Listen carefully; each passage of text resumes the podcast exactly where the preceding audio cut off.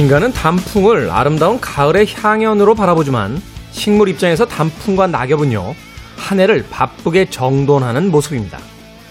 그동안 열심히 키워온 잎자루의 세포가 연해져서 색이 바뀌고 말라서 떨어지는 순간 식물은 다시 한번 분주해집니다. 떨어진 부위에 새로운 쌍눈을 만들고 비늘 모양 껍질로 꼼꼼하게 포장해 닥쳐올 추위를 대비하죠. 세상을 아름답게 물들인 단풍에 취해 잠시 나른해지다가 아, 나도 어서 움직여야겠구나 하는 생각이 듭니다. 김태현의 시대음감 시작합니다.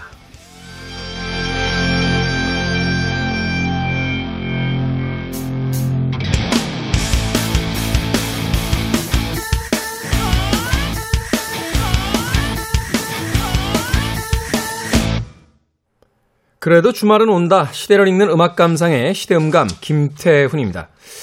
우리나라의 단풍, 뭐 전 세계적으로 봐도 어, 굉장히 아름다운 단풍이 가을에 펼쳐지죠. 어, 도시에서만 살고 있기 때문에 잘 못 느낄 수도 있겠습니다만 전체 국토의 70%가 산으로 이루어져 있고 또 그 산들 중에 민둥산이 거의 없는 아주 빽빽한 숲이 있다 보니까 가을이 되면 아주 멋진 단풍 구경을 할 수 있습니다. 물론 산이 아니더라도요. 뭐 아파트 단지라든지 도시의 이곳저곳 가로수만 쳐다봐도 색색으로 물들어 있는 단풍을 어렵지 않게 볼 수 있는데 우리가 낭만적으로 쳐다보는 이 단풍이 사실은 식물의 겨울나기를 위한 부지런한 채비라는 것을 알게 되면 11월에 들어선 어, 첫 번째 토일에서 우리의 마음도 조금은 어, 바빠질 것 같습니다. 어, 언제나 그런 이야기가 있죠. 끝이 좋으면 다 좋다. 이제 두 달 정도 남아있는 2021년. 벌써 시간이 이렇게 돼버렸나. 너무 망연자실 손 놓고 있지 마시고요. 어, 마무리를 잘 하면 그래도 2021년 뭔가 한 것 같은 그런 뿌듯한 성과에 대한 어떤 보람을 느끼지 않을까 하는 생각 해보게 됩니다. 연초에 가졌던 그 많은 계획들 중에서 실현 가능한 계획들 추스리고 그 두 달 동안 한번 열심히 달려보죠. 자, 김태원의 시대음감, 시대 이슈들 새로운 시선과 음악으로 풀어봅니다. 토요일과 일요일, 일라디오에서는 낮 2시 5분, 밤 10시 5분 하루에 두 번 방송되고요. 한민족 방송에서는 낮 1시 10분에 방송이 됩니다. 팟캐스트로는 언제, 어디서든 함께 하실 수 있습니다. 자, 커티스 메이필드의 음악 듣습니다. Move on up.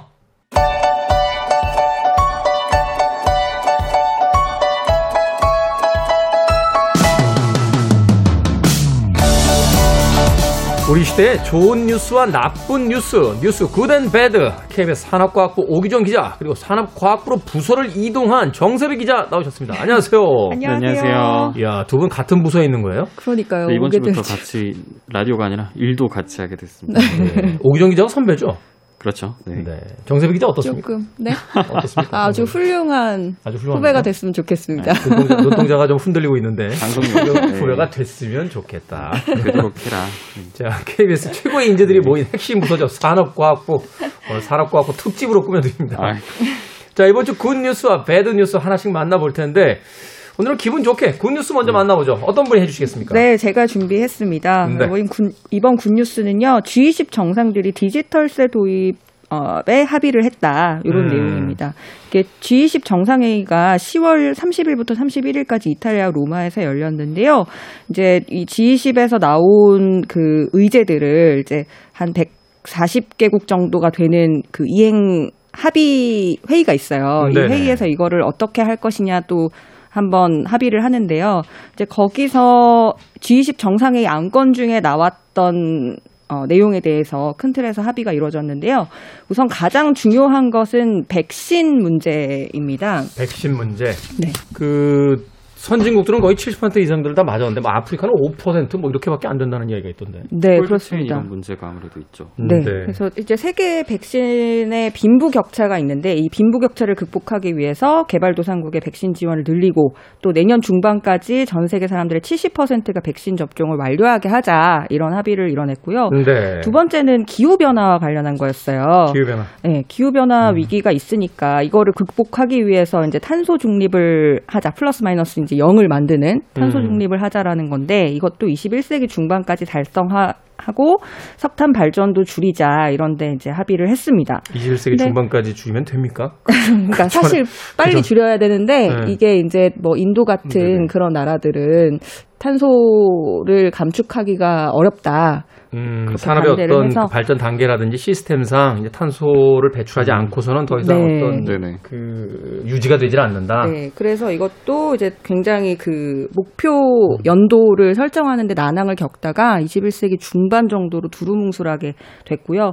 근데 이제 제가 눈여겨 본 부분은 바로 디지털세인데요. 디지털세. 예, 그러니까 구글 같은 그런 디지털 기업들이 실제로 돈을 벌고 있는 국가에서 세금을 내도록 하자. 이런 내용의 디지털세를 부과하는 어, 내용에 합의를 했습니다. 아, 여태 안 냈어요? 그러면? 이게 IT 기업들의 특징인 것 같은데요. 과거 이제 전통 기업들은 어떤 재화를 만들어내고 매출이나 이런 게 일어나는 국가가 명확했잖아요. 음, 네. 그런데 IT 기업들은 사실 우리나라에서 돈을 번다고 해서 우리나라에 꼭 서버를 만들 필요는 또 없단 말이에요. 그러니까 이게 그렇죠. 네, 매출을 잡는 게 참 애매했어요. 그래서 아니 서버가 이- 있는 나라에다 낸단 말입니까? 그러니까 서버 설치를 세금이 적은 나라에다가 하고 의도적으로. 의도적으로 그렇게 하고 어. 그러니까 세금을 그쪽에서 내면서 약간 이제 회피를 하는 거죠. 조세 회피를 하는 거죠. 돈은 우리가 내는 건데. 네. 그러니까 예를 들어서 이제 넷플릭스로 설명을 하면 지금 뭐 오징어 게임 역대 최고 흥행을 하고 있잖아요. 전뭐 세계적으로. 조단위로 뭐 흥행 그렇죠. 수익이 뭐 네. 나오고 있다 뭐 이런 이야기가 있던데. 근데 이 넷플릭스가 그러면 어, 매출에 대해서 우리나라에 어, 세금을 제대로 내고 있느냐 음. 그렇지는 않거든요. 그러니까 예를 들어서 넷플릭스의 작년 그 우리나라 매출이 4,100억 원 정도가 돼요. 네. 근데 얘네들이 법인세를 얼마 내냐? 21억 원 내고 있어요. 어. 1년에요. 네. 근데 어. 이걸 어떤 식으로 이렇게 낼 수 있는 거냐? 그러니까 넷플릭스는 우리는 100% 세금 내고 있어요. 이렇게 얘기를 하거든요. 근데 이제 그 재무제표를 좀 뜯어보면 매출의 80% 그러니까 3,200억 원 정도를 본사의 수수료로 지급하는 방식으로 매출 원가를 높이고 영업이익을 낮추는 거죠. 네. 그러니까 이제 세금을 적게 낼 수 있는 거예요. 음, 음. 근데 이제 그 본사 영업이익은 18% 정도가 되고 음. 한국지사 영업이익은 2%밖에 안 돼요. 그러니까 음. 아홉 배나 차이가 나는 거예요. 영업이익률이. 그러니까 말도 안 된다는 거죠. 근데 이 매출 원가를 어떻게 하느냐? 본사랑 지사가 그냥 합의만 하면 돼요. 그러니까 내가 영업이익률을 낮추고 싶으면 사실은 얼마든지 낮출 수 있는 구조라는 아, 거죠. 수수료 비율을 다 조정을 있는 그러니까 쉽게 해서 이런 거네요. 우리나라에서 돈 많이 벌었는데 이제 본사하고 지사가 합의를 해서 음. 이 중에서 이제 비용 처리를 얼마를 하겠다. 그쵸. 라고 해서 본사 음. 쪽으로 이제 비용 처리를 말하게, 말하자면 천억을 벌었는데 비용이 950억 들었습니다. 라고 해서 네. 그냥 회계장부에 자기들끼리 합의하고 써버리면 그렇죠. 우리는 순이익분 50억에 대한 그렇죠, 부분밖에는 네. 법인세를 못 받는다는 얘기네요. 그렇습니다. 이런 법이 있나요? 그리고 구글 같은 경우도 지난해 매출이 2,200억 원이고 영업이익이 155억 원인데 요거 이제 이렇게 공시를 하고 법인세 97억 원만 냈어요. 근데 네이버나 카카오 같은 경우 네이버는 5천억 가까이 냈고요. 카카오는 네. 2,400억 원 냈거든요. 그러니까 매출을 적게 공시해가지고 세금도 적게 내는 겁니다. 그러니까 이 구글 같은 경우가 아까 얘기한 사례인데 이 얘네들이 핵심 수익원이 뭐냐면 구글 플레이 스토어라는 앱마켓이 있잖아요. 그 앱마켓의 수수료가 굉장히 핵심 수익원이에요. 수수료 굉장히 세잖아요. 그쵸. 그 만든 회사에서 뭐 거의 뭐 30% 이상 아, 가져가는 30%. 거던데. 네네, 네. 그렇습니다.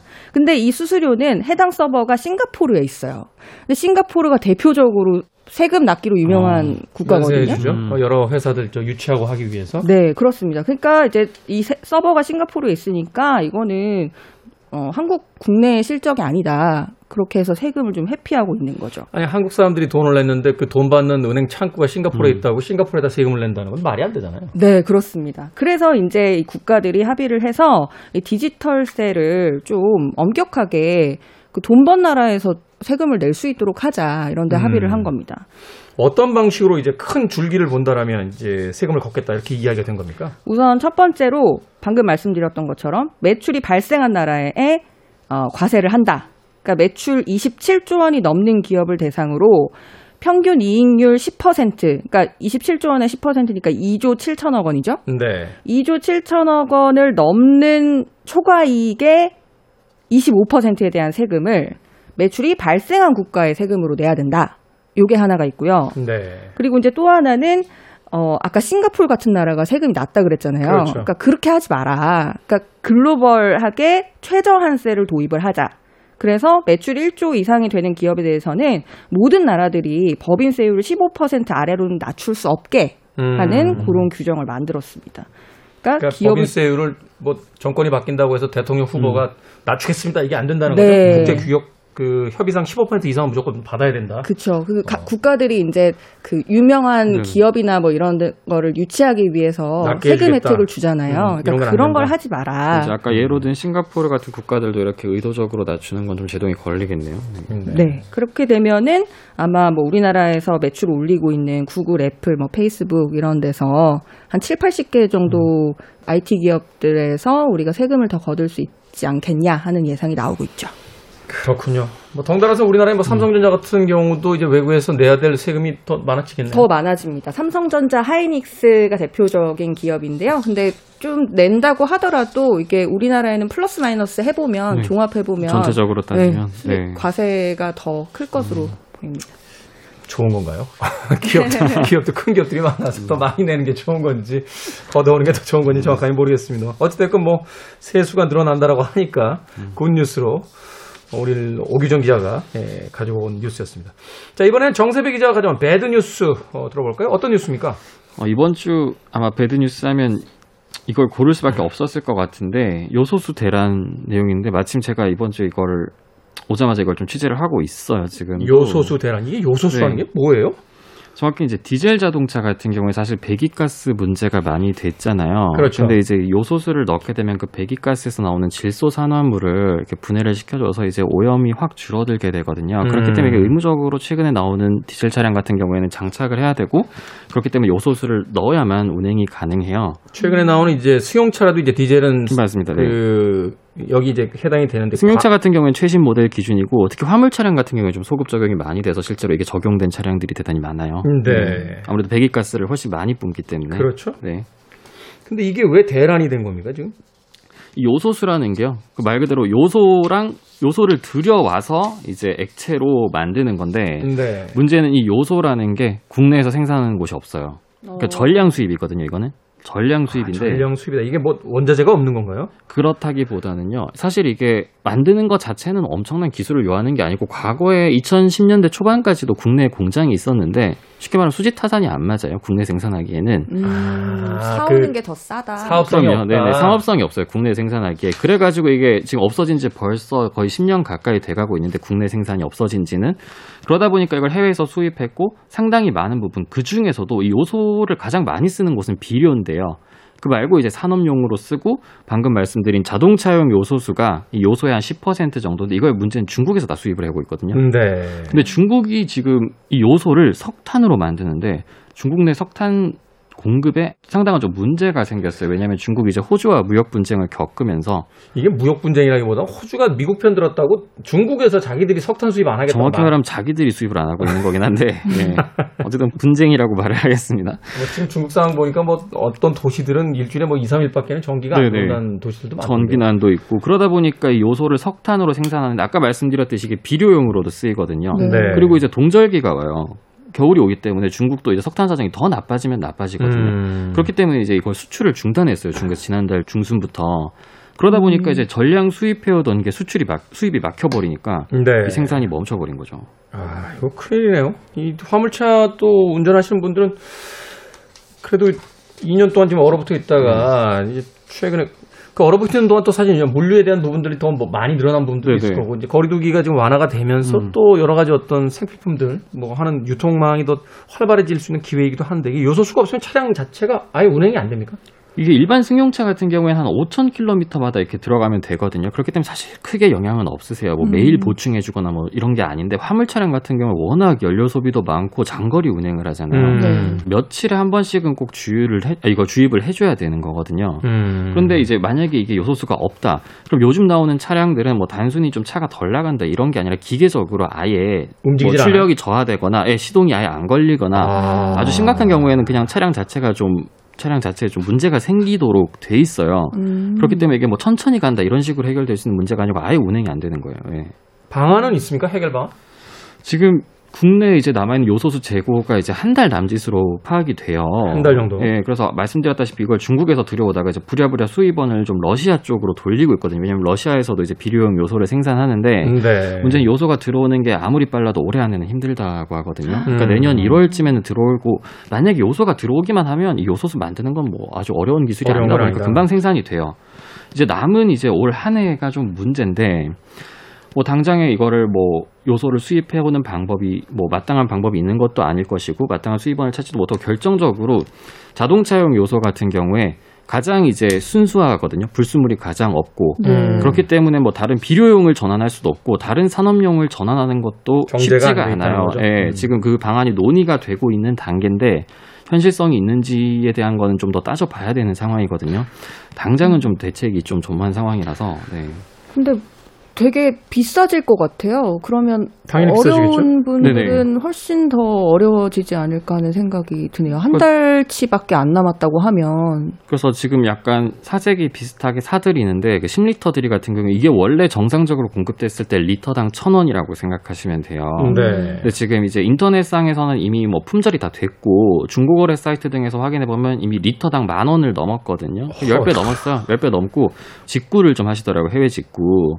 음. 근데 해외 직구를 하게 되면 이제 한 리터당 한 3,000원, 4,000원 요 정도 하던데 문제는 배송비가 들잖아요. 그렇죠. 그럼 이것도 뭐 리터당 사실 뭐 거의 한 만 원 가까이 생각하시게 돼요. 금액이 문제가 아니라 지금 운행을 네. 해야 되는 사람들 입장에서는 당장 구해야 되는 게 지금 문제니까. 결정적으로 근데 이렇게 들여오는 거는 화물 차량 운전하시는 분들 같은 경우에는 이제 수십 리터씩 매일 매주 넣어줘야 되기 때문에 감당이 안 돼요 그런 물량이. 아. 네. 네. 그리고 직구로 들어오는 거는 뭐 들어와도 이번 달 중순 정도다 보니까 그러니까 화물차 운전하시는 분들은 오히려 네. 운행을 하면 더 손해가 나는 구조가. 되겠어요. 사실 지금. 기름값도 많이 올랐잖아요. 그쵸. 네, 이 손해도. 손해지만 네. 운행이 아예 안 되는 거 아니에요? 가장 큰 문제는 음. 방법이 없어요. 예, 운행 자체가 안 돼요. 네.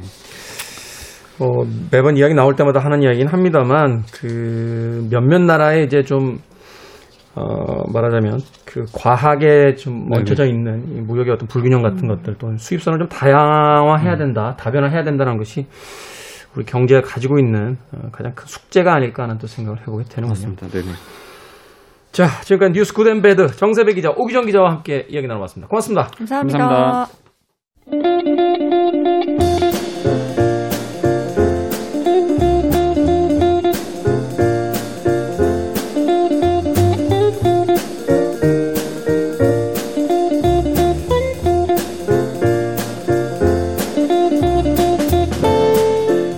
미국의 시인이자 철학자 랄프 알도 에머스는 이런 말을 남겼습니다.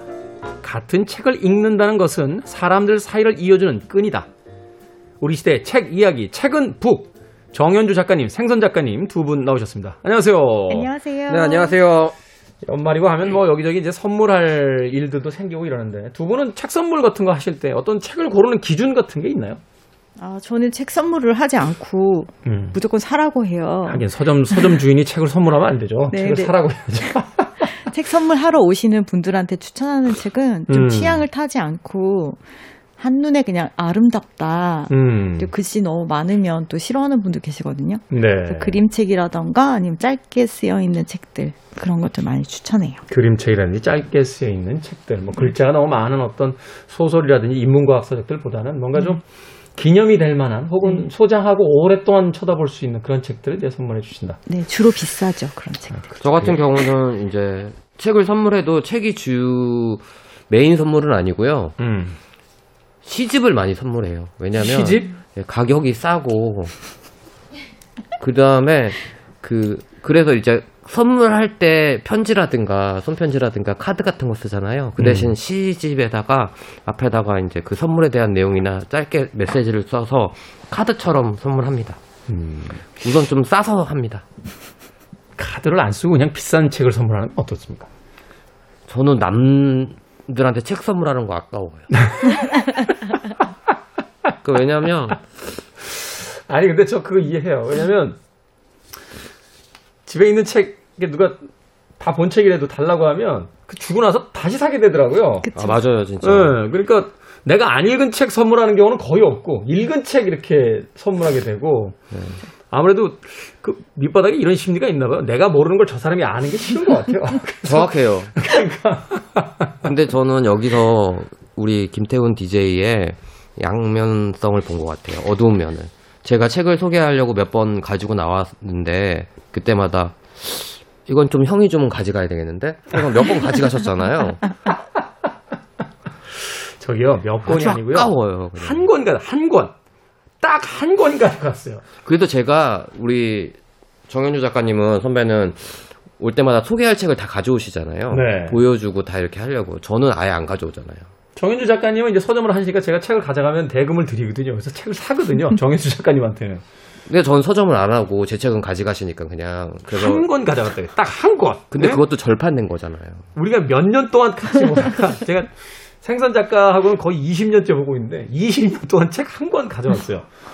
그래도 안 됩니까? 생선은 뭘 가져갔나요? 저의 사랑과 저의 현금을 많이 가져왔죠. 뭐 밥도 제가 사드리고 어. 예전에 술도 사드리고 했으니까. 저는 딱 기억한 게 한 번 사주신 거 기억나는데 제가 하나만 여쭤볼게요. 저하고 같이 밥 먹으면 생선 작가가 돈을 냅니까? 제가 냅니까? 우리는 밥을 안 먹습니다. 같이. 곰곰이 생각해보세요. 몇 년 전까지 한번 곰곰이. 자, 오늘 토요일 하나의 주제로 두 작가님들이 각자 한 권씩 책을 가져온 날입니다. 오늘 주제는 바로 어떤 것입니까? 정현주 트렌드. 작가님부터. 예, 지금 요맘때 한참 많이 나온 책들이에요. 트렌드. 트렌드. 관련서. 네. 무슨 무슨 트렌드, 무슨 무슨 트렌드에서 이제 연말이 되면 이제 내년에 소위 이제 유행할 것들, 올해를 이제 기준으로 해서 네. 이제 그런 보고서에 관련된 책들이 굉장히 많이 나오죠. 네. 네. 주로 많이 보시는 게 이제 트렌드 코리아. 트렌드 코리아. 네. 이건 사업하시는 분들은 거의 다 보시는 것 같은데요. 저도 이거 뭐 거의 매년 보는 것 같아요. 네. 어, 제가 또 따로 보는 책 중에 트렌드 노트라는 책이 있어요. 트렌드 노트. 네네. 음. 2022 트렌드 노트라는 책인데 이 책도 해마다 나와요. 음. 이 책은 빅데이터 관련 책이에요. 빅데이터. 네, 어. 빅데이터를 통해서 생활의 변화를 이제 어, 분석하고 예측하는 그런 관측. 빅데이터에 대한 연구가 참 활발하더라고요. 소위 이제 인공지능을 그 연구하는 분들의 이야기를 들어보니까 데이터는 주변에 지금 엄청나게 쏟아지고 있는데 이것을 분석할 수 있는 그 두뇌, 네, 그 인간이 쳐다보지 못하는 것까지도 좀 쳐다볼 수 있는 그게 이제 인공지능의 어떤 미래가 될 거다라는 네. 이야기를 하시던데 네. 이 회사는 이제 데이터 분석 회사고 데이터 literacy를 굉장히 강조해요. 그러니까 음, 어떤 일을 하든 자기 분야에서 뭔가를 하고 싶다면 앞으로는 데이터를 읽는 능력을 가져야 된다. 음. 무엇이 달라지고 있는지 를 계속 체크를 해야 된다. 저는 이 책에서 제일 재밌었던 게 맨 앞에 갑자기 해동이라는 검색어가 나와요. 해동? 네. 해동? 검색어 분석을 가지고 이제 그 라이프 스타일을 분석하거든요. 네. 해동이 해동이라는 단어가 엄청 많이 검색되고 있대요. 옛날보다. 어떤 의미죠? 해동 음식을 많이 먹는 거죠.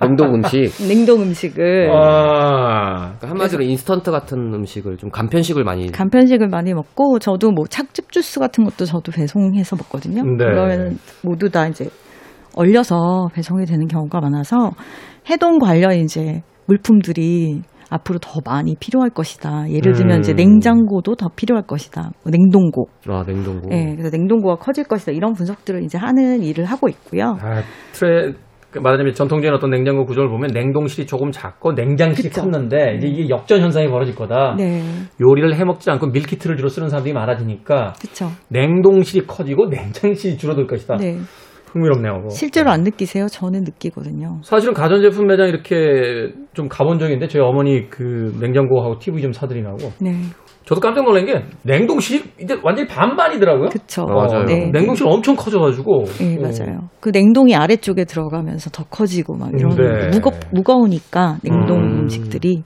그런 것들이 되고 이분들은 이제 데이터라는 것은 단순한 통계가 아니라 사람들이 내는 흔적이다. 아그 사람들의 마음의 흐름까지도 데이터를 통해서 우리는 읽을 수 있다. 그렇죠. 예, 어. 주장하시는 분들이고요. 그 유명한 이야기 있잖아요. SNS는 쇼룸이고 어, 이 검색창은 고해소다. 네, 맞아요. 그래서 그 검색창에 어떤 단어들이 그 검색어로 등장했는지를 읽어내면 이제 현대인들이 어떤 생각을 하고 있는지 알 수 있다. 뭐 이렇게 이야기를 하던데. 네, 맞아요. 여기는 이제 그 검색어 관련 어, 업체 에서 나, 나온 책이고요. 일곱 가지 키워드로 이제 앞으로 우리의 변화를 분석을 하고 있어요. 1번은 시간, 2번은 기록, 남자, 현실, 연대, 열정, 과금. 음, 단어만 들어서는 무슨 얘기인지 잘 모르겠네요. 네. 전딱 알겠는데. 네. 일단 시간은 우리가 자기 시간이 많이 생기면서 일어나는 일들이 굉장히 앞으로 중요해진다. 음. 시간은 많아지는데 이동량은 줄어들고 있잖아요. 네. 그러다 보니까 취미 생활이 굉장히 중요해지는. 그래서 우리 요즘에 많이 하는 말 개취, 개인 취향이 굉장히 중요한 세상이 된다. 뭐다 음. 알고 있는 일이지만 그래도 이제 기록 은 또 뭐냐면 요즘에 블로그가 부활하고 있는 거 알고 계세요? 블로그가 다시 부활하고 있어요. 네. 오. 블로그와 트위터 가 다시 많이 부활하고 있는데 음. 특히 10대를 중심으로 글쓰기와 자기 공간 꾸미기에 대한 것들. 네. 그 블로그는 옛날에는 우리가 뭔가 정보를 위해서 많이 썼잖아요. 근데 그 블로그 회사에서 이제 오늘 일기 쓰기라는 챌린지를 한번 했었거든요. 음. 그래서 그거 하면 돈을 주는 걸로 했었어요. 며칠 동안 계속 음, 쓰면은 너무 많이 몰려가지고 바로 내려가지고 욕을 막 엄청 많이 먹었단 말이에요. 네. 이제 블로그를 너무 안 쓰니까 블로그를 한번 써보자 했는데 그때를 기점으로 이제 블로그로 많이 모여든 사람들이 SNS는 굉장히 단편적으로 자기 과시를 많이 하잖아요. 거의 뭐, 그, 인생은 아름다워져. 그쵸. 어, 어. 그게 진짜 모습인지는 잘 모르겠습니다만. 예, 아니라고 합니다. 여기 이 책에서는 아닌데 이제 블로그는 우리 옛날에 싸이월드 사이 좋은 세상에서 네. 쓰던 그런 우리의 좀 못난 모습, 음. 불행하고 우울하고 음. 찌질한 모습들을 노출하는 공간이 그동안 좀 없었잖아요. 그 영, 이미지의 공간에서 이제 다시 텍스트의 공간으로 가니까. 네. 그래서 음. 이제 블로그에는 그런 것들을 쓸 수 있기 때문에 좀 개인적인 기록의 공간으로 부활되고 있다고 해요. 그리고 그게 약간 일기 쓰기처럼. 최근에 그 글쓰기 하시는 분들 굉장히 많더라고요. 네. 이게 뭐 하나의 힐링의 어떤 그 요소로서도 뭐 작용한다라는 이야기도 있고. 네. 그러네요. 그 흥미롭네요. 글쓰기가 네. 다시 늘어나고 있다. 그리고 또 이제 인스타그램이라던가 이런 SNS는 스토리를 많이 사용하지 그 안에 있는 피드보다는 스토리에 많이 어, 저는 클릭이 사실 된다고 해요. 쓰긴 하는데 아직도 스토리와 PD의 개념을 잘 이해를 못하겠어요. 음. 피드는 연구박제가 되고 스토리는 24시간이 지나면 사라지기 사라지죠. 때문에 네, 네. 굉장히 이렇게 찰나를 어, 담는 음. 용도로 많이 쓰이고 또 그런 식의 뭐 틱톡이라든지 정말 잘, 짧은 순간을 기록하는 그런 공간들이 많이 늘어나고 있고요. 그 다음에 요즘 기록성 챌린지들이 많이 있어요. 그래서 뭐 음. 못 쓰기, 뭐 하기. 음. 그래서 기록을 굉장히 많이 하는 세대적인 특성을 가지고 있다고 합니다. 그리고 또 남성, 남자. 여기는 좀 재밌는 게 있는데요. 우리가 그동안 남성이라고 하면은 소비의 주체로는 조금 바라보지 않았었잖아요. 그쵸. 네. 뭐 옷장도 안 가고. 전통적인 이제 과거의 어떤 기준으로 본다면 남자들은 그냥 일하는 사람들 뭐 이렇게 이제 단편적으로 이해를 했으니까. 네. 근데 이제는 이제 소비의 주체 중에 굉장히 큰 부분을 남성들이 차지하게 됐다. 음. 근데 그 남성들 누구냐? 예전에 이제 남성 소비라고 하면은 보통 뭐 시계, 자동차, 골프 이런 소 그 지위제라고 부른대요. 지위를 나타내는 아, 소비. 지위제. 네. 어, 지위제. 어, 네. 어, 어. 그러니까 고가의 물건들이다 이런 거죠. 그 그쵸. 남에게 보여주는 것들이고. 네. 음. 근데 이제는 그런 거 관심이 없는 남성이 소비의 주체로 떠오르고 있다고 합니다. 아, 드디어 저의 시대가 오나요? 네. 그래서 유흥적인 취미, 술 마시고 그런 거 말고 어, 딱 맞네요. 네. 그런 남성들 그리고 싱글 남성들 음. 그런 30대에게 롤모델이 될 수 있는 건 과연 누구인가 아직 음. 찾지 못한 거죠. 음. 그들이 그래서 거기가 굉장히 큰 시장이 될 거라고 하고요. 특히 이분들의 특징은 30대 남성들의 특징은 공평하고 정당한 경쟁. 음. 그래서 우리 왜 작년 뭐 재작년 보면은 뭐 광고 같은 것도 잘못하면 굉장히 큰 문제가 나고 공정하지 않은 시스템에서 뭔가 큰 돈을 가지고 간다거나 대학에 특혜를 받고 들어간다 그러면 난리가 나잖아요. 그 단적인 예가 군대죠. 네네. 어, 남자들한테 이제 네. 군대 문제 가장 예민한 게 그게 바로 이제 최소한의 어떤 사회가 그 보장해 드- 줘야 될 공평에 대한 공정에 대한 문제니까. 그렇죠. 그래서 그 부분에 대한 이제 확실한 남자, 남성이 role model로 아마 등장을 하게 될 것이다. 근데 그게 음. 누군지 아직 찾지 못했고 그런 사람을 추앙하는 role model로 삼는 남성들이 소비의 주체로 커져갈 것이다라는 것이고요. 네. 그 다음에 이제 현실이라는 키워드는 이건 이제 메타버스와 관련되어 있어요. 메타버스. 예. 그래서 가상현실, 음. 음, 그 가상현실이 많이 나오고 있잖아요. 요즘에는 뭐 Gather Town 같은 경우 보면 회의도 모여가지고 온라인에서 많이 하는데 회의도 하고 아바타들이. 음. 뭐 이- 입학식 졸업식도 거기서 하고 뭐. 다 하더라고요. 네. 근데 이것은 이제 과연 얼만큼 현실감을 주느냐가 가장 중요하다라는 음. 이와, 이야기와 더불어 공감할 수 있게끔 만들어야 된다는 거예요. 우리는 현실에 있고 얘는 가상현실이라고 우리가 알고 있잖아요. 그럼 이 가상현실에 우리가 몰입 하려면 어, 소비자를 계속 개입하게끔 만들어서 그 안에서 뭔가를 하게끔 만드는 게 되게 중요하다. 네. 그래서 이제 그런 커뮤니티도 그 안에다 만들고 이런 것들이 많아질 것이다라고 하고요. 그리고 이제 연대, 연대. 네, 연대. 옛날에는 소속이었죠. 어떤 회사의 소속. 그렇죠. 근데 지금 하나의 태그 아래 모인다는 거예요. 수평적 이제 연대가 이루어진다는 거죠. 수직적 조직 구조가 아니라. 예. 그렇죠. 그래서 뭐 예를 들면 옛날에는 또 그리고 모임을 해도 무슨 카페 뭐 이런 식으로 했잖아요. 근데 요즘엔 그냥 해시태그 하나로 그냥 모인다고 해요. 아, 예, 그 사이버 공간 안에서. 네, 네, 네. 어. 굳이 모임을 만들지 않고 그냥 연대되어 있다. 나랑 같은 사람이 있다. 그래서 예를 들면 무슨 무슨 스타그램, 뭐 북스타그램, 등산 스타그램 이런 것들이 유행을 하는데 음. 이것은 이제 그 태그 하나로 만들어지는 연대감이 중요한 세대가 온다. 그러니까 사이버 동호회가 되는 거네요. 그렇죠. 어, 실제로 공간에서 모이지 않더라도 이제 그 공간에서 정보를 공유하면서 내가 어디 어디 소속이다, 음. 연대가 돼 있다 이렇게 이야기하는. 네. 어, 그리고 여섯 번째 키워드는 열정인데요. 우리가 이제 열정이라고 하면은 좀 지나간 세대는 열정페이를 생각하고, 음, 어, 젠지 세대는 열정이라는 것이 갓생이라고 연결이 된대요. 갓생이 뭐예요? 좋은 인생. 아, 좋은 인생. 멋진 인생을 살기 위해서 우리 음. 열정을 가지고 뭔가를 계속 이룩하려고 하는 자기 개발의 세대이잖아요. 그리고 아까 취미도 얘기했지만 취미가 돈이 되는 시대이기도 하고 하기 때문에 최근에 와서 이제 취미, 취향 이게 이제 일과 그렇게 크게 분류가 안 되죠. 그쵸. 어, 과거에는 이제 개인적 삶과 이제 사회적 삶이 분리가 돼 있었는데 음. 그 새로운 세대들은 그 분리 자체가 어색하게 느껴지는 거고 경계선도 모호한 것 같더라고요. 네네 맞아요. 그래서 이제 그 분들은 계속해서 자기 개발을 하고 자기 취미를 개발하고 자기 능력을 개발하면서 살아가게 된다고 해요. 음, 그래서 이분들한테 중요한 이제 단어는 respect, respect, 네. 존중. 네. 그리고 생real. 진짜 리얼한 것이어야 되는 거. 가짜는 용납하지 않아요, 이들은.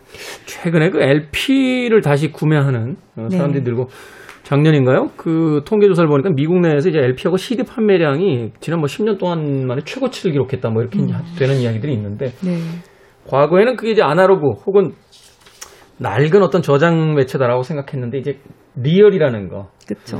디지털 공간에만 존재하는 게 아니라 실제로 그것을 이제 소유할 수 있는 어떤 현실적 물성이 있어야 된다. 이런 게 이제 또 새로운 세대들에게 또 펼, 그 말하자면 이제 퍼져나가고 있는 거군요. 네.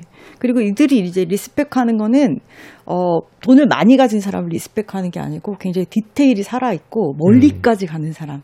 그러니까 예전의 세대는, 밀레니얼 세대는 높이 가는 사람을 원했다고 해요. 음. 그 미개를 만들고 내가 가질 수 없는 비싼 것을 음. 가진 사람. 음. 근데 이제 젠지 세대는 그게 아니고 내가 가질 수 없는 희귀템을 가진 사람. 득템력이 굉장히 중요해진다고 해요. 그래서 다름 자체를 굉장히 중요한 것으로 생각하기 때문에 다르다는 거. 네, 그러니까 개성의 시대가 온다는 거네요. 네, 네. 그리고 이들은 아, 열정으로 어, 여유 우리는 여유가 되게 중요한 세대였잖아요. 이 사람들은 여유를 원하지 않는데요. 갓생을 원하기 때문에 어, 그거 참 재미네요. 불과 몇 년 전까지 키워드가 힐링 아니었습니까? 네, 이제 바뀌었다고 합니다. 그새 또 바뀐 거예요, 트렌드가? 네, 네. 정말 빨리 변하네요. 네.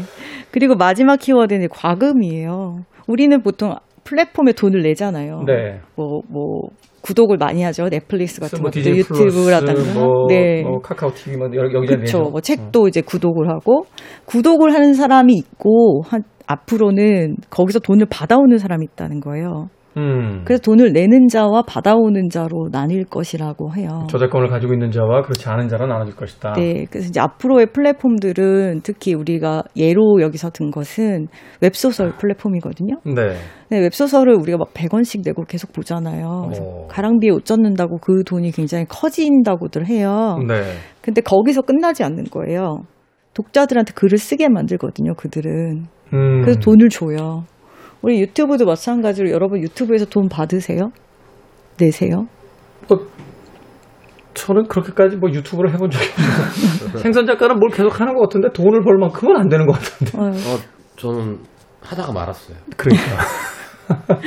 네, 그 이제 받아가는 사람들이 많아지고 있잖아요, 음. 요즘에. 예, 그래서 나는 내는 장가, 받아오는 장가. 아. 이제 젠지 세대는 거기다 돈을 내는 것만 생각하지 않고 어떻게 해서 돈을 벌어올 벌어올 것인가를 것이네. 고민을 한다. 음. 그래서 이렇게 트렌드가 바뀌어가고 있다라는 이야기고요. 하긴 그 클럽하우스인가요? 오디오 기반의 그 SNS가 생겼을 때 다들 모임방에서 주로 이슈들이 어떻게 하면 이걸로 돈을 벌 거냐 그걸 궁리하고 있어서 저는 사실 약간 당황했었거든요. 네, 네. 아니 이걸로 뭘 재밌게 놀 생각들을 안 하고 돈을 벌 생각들을 하나 하는데 그게 이제 새로운 어떤 트렌드의 시작이다. 네. 나는 돈을 내는 자인가 벌어오는 자인가. 네. 그, 여, 이 책에서 그 클럽하우스 이야기가 나오는데 클럽하우스가 잘 안 됐잖아요. 안뭐된 지금까지 약간 답보 상태죠. 네. 위계를 만들기 때문이라는 거예요. 위계? 어. 또 사회를 보 모더레이터가 있고 스피커가 있고 리스너가 있잖아요. 계급이 정해지죠. 네, 그거를 신세대는 굉장히 싫어하기 때문에 음. 그래서 그런지 몰라도 아재들이 많더라고요. 그렇다고 하고 네. 트렌드 코리아를 이제 짧게 말씀을 드리면 트렌드 코리아는 항상 이렇게 뭐 문장을 만들잖아요. 작년에는 카우보이 네. 카우보이 뭐였는데 그거였고요. 이번에는 이거예요. Tiger or Cat. Tiger or Cat. 호랑이가 뭐- 될 것이냐, 고양이가 될 것이냐. 네, 이제 2022년에는 2021년, 2020년 동안 우리가 코로나로 멈춰 있던 것들이 이제 대폭발하면서 누군가는 타이거가 되고 누, 누군가는 캣이 될 건데 그 흐름에 과연 우리는 올라탈 수 있는가 없는가 음. 그런 이야기예요. 근데 일단은 이제 트렌드를 분석해 보면 앞으로 2020년의 트렌드는 1번 나노 사회입니다. 음. 사람들이 다 세분화된다는 거예요. 취향이 세분화되고. 그래서 재밌는 단어가 나오, 아, 문장에 나오더라고요. 나의 취향을 내가 모르는 것이 트렌드다. 음. 네, 서로 굉장히 많이 이렇게 되기 때문에 만약에 사업을 하는 사람이면은 그 각각에게 공감할 수 있는 공감력이 굉장히 중요해진다고 해요. 음. 그 money rush. 요즘 수입의 파이프라인 얘기 하잖아요. 네. 그 이야기고요. 득템력은 아까 말씀드렸고. 말씀해 네. 그다음에 rustic life. 전원 생활.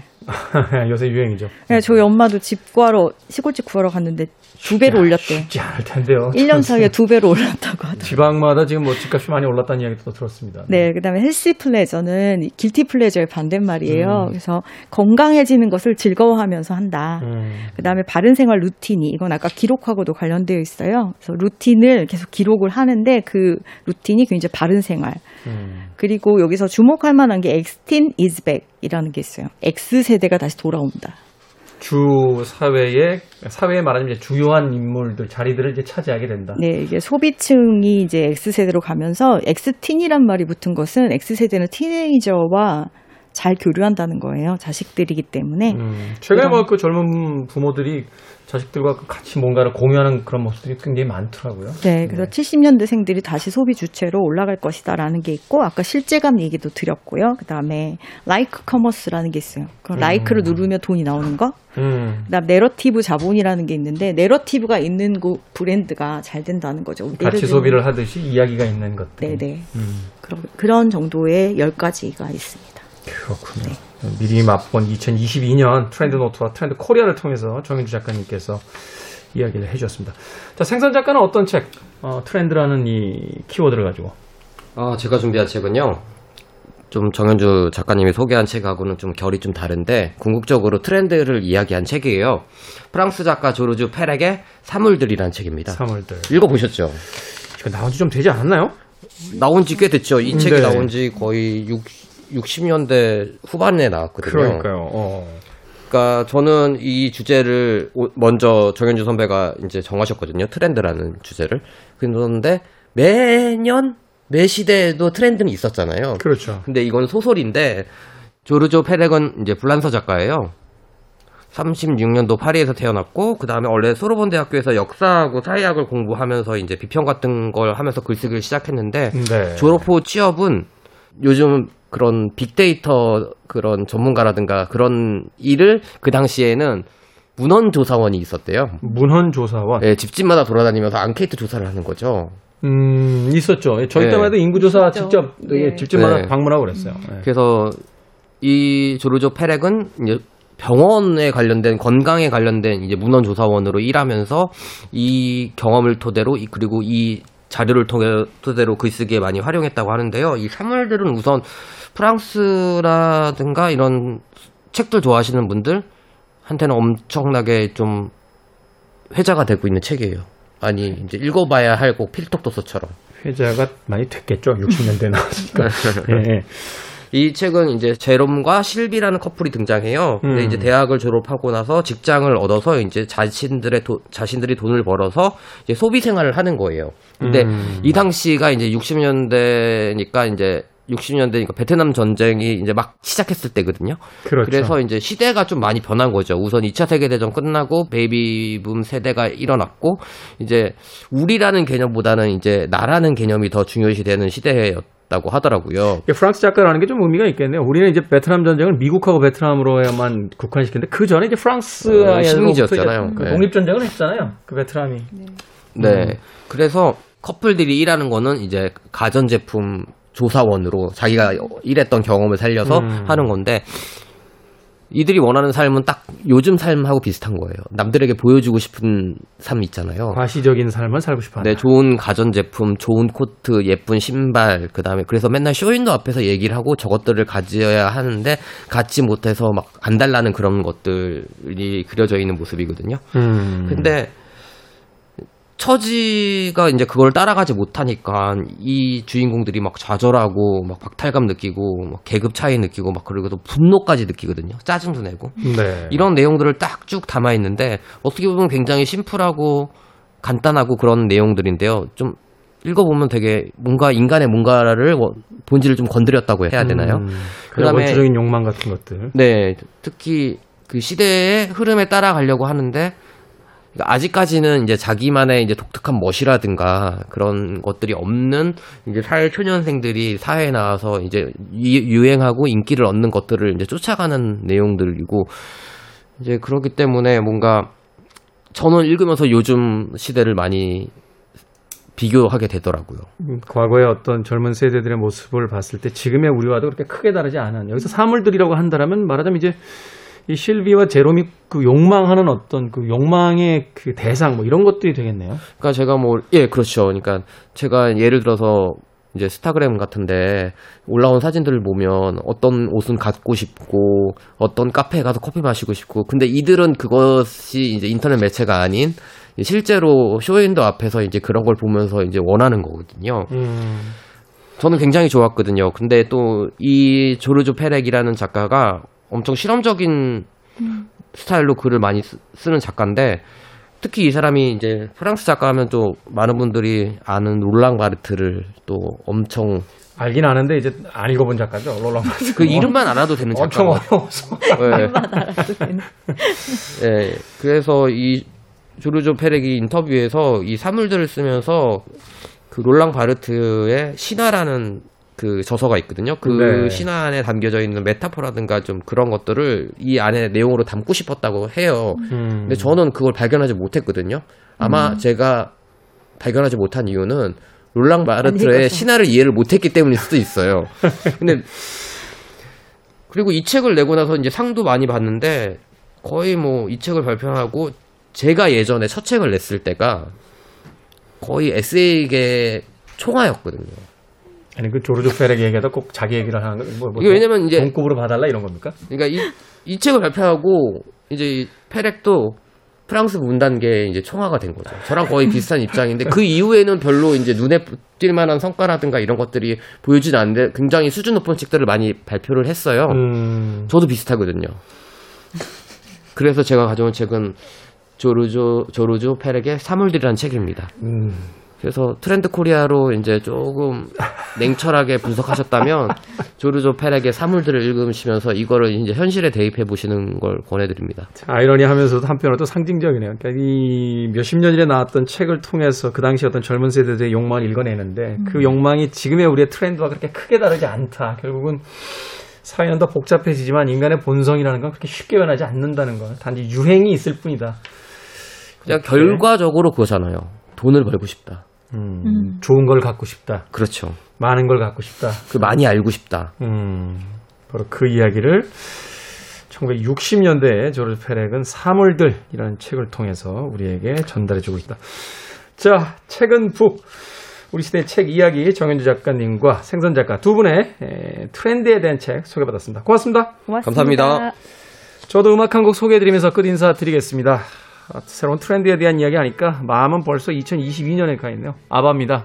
Happy New Year 들으면서 저도 작별 인사 드립니다. 지금까지 시대음감의 김태훈이었습니다. 고맙습니다.